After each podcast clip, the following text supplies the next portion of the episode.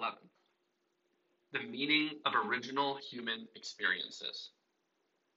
The analysis of the first chapters of Genesis forces us, in a way, to reconstruct the elements that constitute man's original experience. In this sense, the character of the Yahwist text makes it a special source. Speaking of original human experiences, we have in mind not so much their distance in time as rather their basic significance. The important thing is not that these experiences belong to man's prehistory, to his theological prehistory, but that they are always at the root of every human experience. That is true even if in the evolution of ordinary human existence, little attention is paid to these essential experiences. They are so intermingled with the ordinary things of life that we do not generally notice their extraordinary character. On the basis of the analyses carried out up to now, we have already realized that what we called at the beginning the revelation of the body helps us somehow to discover the extraordinary side of what is ordinary. That is possible because the revelation, the original one, expressed first in the Yahwist account of Genesis 2 3, then in the text of Genesis 1, takes into consideration precisely these primordial experiences. In them, there appears almost completely the absolute originality of what the male female human being is, as a man, that is, also through his body. As we discover it in the biblical text quoted, man's experience of his body is certainly on the threshold of his whole subsequent historical experience. However, it also seems to rest at such an ontological depth that man does not perceive it in his own everyday life. This is so even if at the same time, and in a certain way, he presupposes it and postulates it as part of the process of formation of his own image. Without this introductory reflection, it would be impossible to define the meaning of original nakedness and tackle the analysis of Genesis 2:25, which runs as follows. And the man and his wife were both naked and were not ashamed. At first sight, the introduction of this detail, apparently a secondary one in the Yahwist account of man's creation, may seem something inadequate or misplaced. One would think that the passage quoted cannot bear comparison with what has been dealt with in the preceding verses, and that, in a way, it goes beyond the context. However, this judgment does not stand up to a deeper analysis.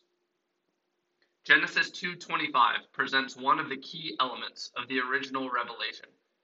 It is as decisive as the other texts of Genesis 2:20 and 23, which have already enabled us to define the meaning of man's original solitude and original unity. To these is added as the third element the meaning of original nakedness clearly stressed in the context. In the first biblical draft of anthropology, it is not something accidental. On the contrary, it is precisely the key for its full and complete understanding. This element of the ancient biblical text makes a specific contribution to the theology of the body that absolutely cannot be ignored. Further analyses will confirm this but before undertaking them, I take the liberty of pointing out that the text of Genesis 2:25 expressly requires that the reflections on the theology of the body should be connected with the dimension of man's personal subjectivity. It is within the latter that consciousness of the meaning of the body develops.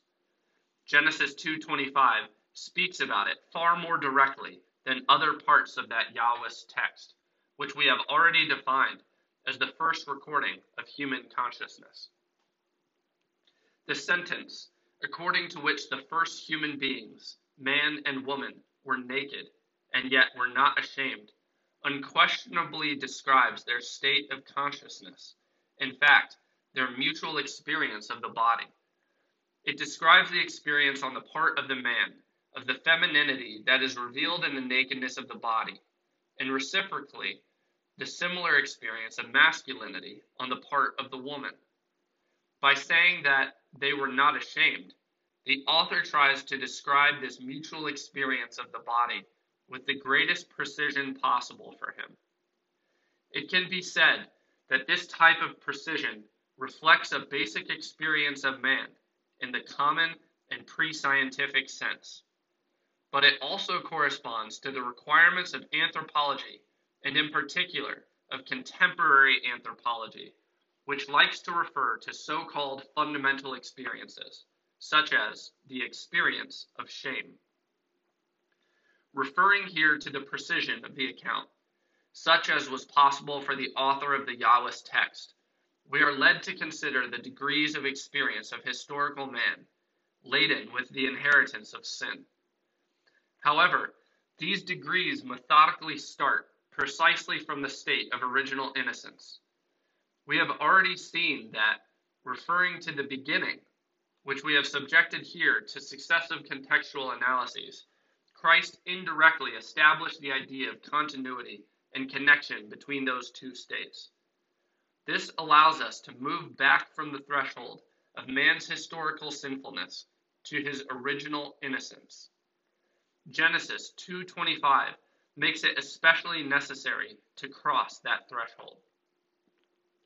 This passage, together with the meaning of original nakedness inherent in it, takes its place in the contextual setting of the Yahwist narrative. After some verses, the same author writes, Then the eyes of both were opened, and they knew that they were naked, and they sewed fig leaves together, and made themselves aprons. Genesis 3 7. The adverb then indicates a new moment and a new situation following the breaking of the first covenant. This situation follows the failure of the test connected with the tree of the knowledge of good and evil. At the same time, that test constituted the first test of obedience, that is, listening to the word in all its truth and accepting love, according to the fullness of the demands of the creative will. This new moment or new situation also implies a new content and a new quality of experience of the body, so that it can no longer be said, they were naked, but were not ashamed. Here, shame is an experience that is not only original, but a boundary one. The difference of formulations that divides Genesis 2:25 from 3:7 is significant. In the first case, they were naked, but they were not ashamed. In the second case, they knew that they were naked. Does that mean that, to begin with, they did not know that they were naked, or that they did not see the nakedness of each other's body? The significant change testified by the biblical text about the experience of shame, of which Genesis speaks again, especially in 3 10 to 12, takes place at a deeper level than the pure and simple use of the sense of sight. A comparative analysis of Genesis 2:25 and 3 leads necessarily to the conclusion that it is not a question here of passing from not knowing to knowing. Rather, it involves a radical change of the meaning of the original nakedness of the woman before the man and of the man before the woman. It emerges from their conscience as a fruit of the tree of the knowledge of good and evil. Who told you that you were naked? Have you eaten of the tree of which I commanded you not to eat? This change directly concerns the experience of the meaning of one's body before the Creator and creatures. Subsequently, the man's words confirm this. I heard the sound of you in the garden, and I was afraid, because I was naked, and I hid myself. That change, which the Yahwist text portrays so concisely and dramatically, concerns directly perhaps in the most direct way possible, the man woman, femininity masculinity relationship. We will have to return again to the analysis of this change in other parts of our further reflections. Now, having arrived at that border which crosses the sphere of the beginning to which Christ referred, we should ask ourselves if it is possible to reconstruct, in some way, the original meaning of nakedness In Genesis, nakedness constitutes the immediate context of the doctrine about the unity of the human being as male and female. That seems possible if we take as a reference point the experience of shame, as it was clearly presented in the ancient biblical text as a liminal experience. We shall attempt this reconstruction in our following meditations.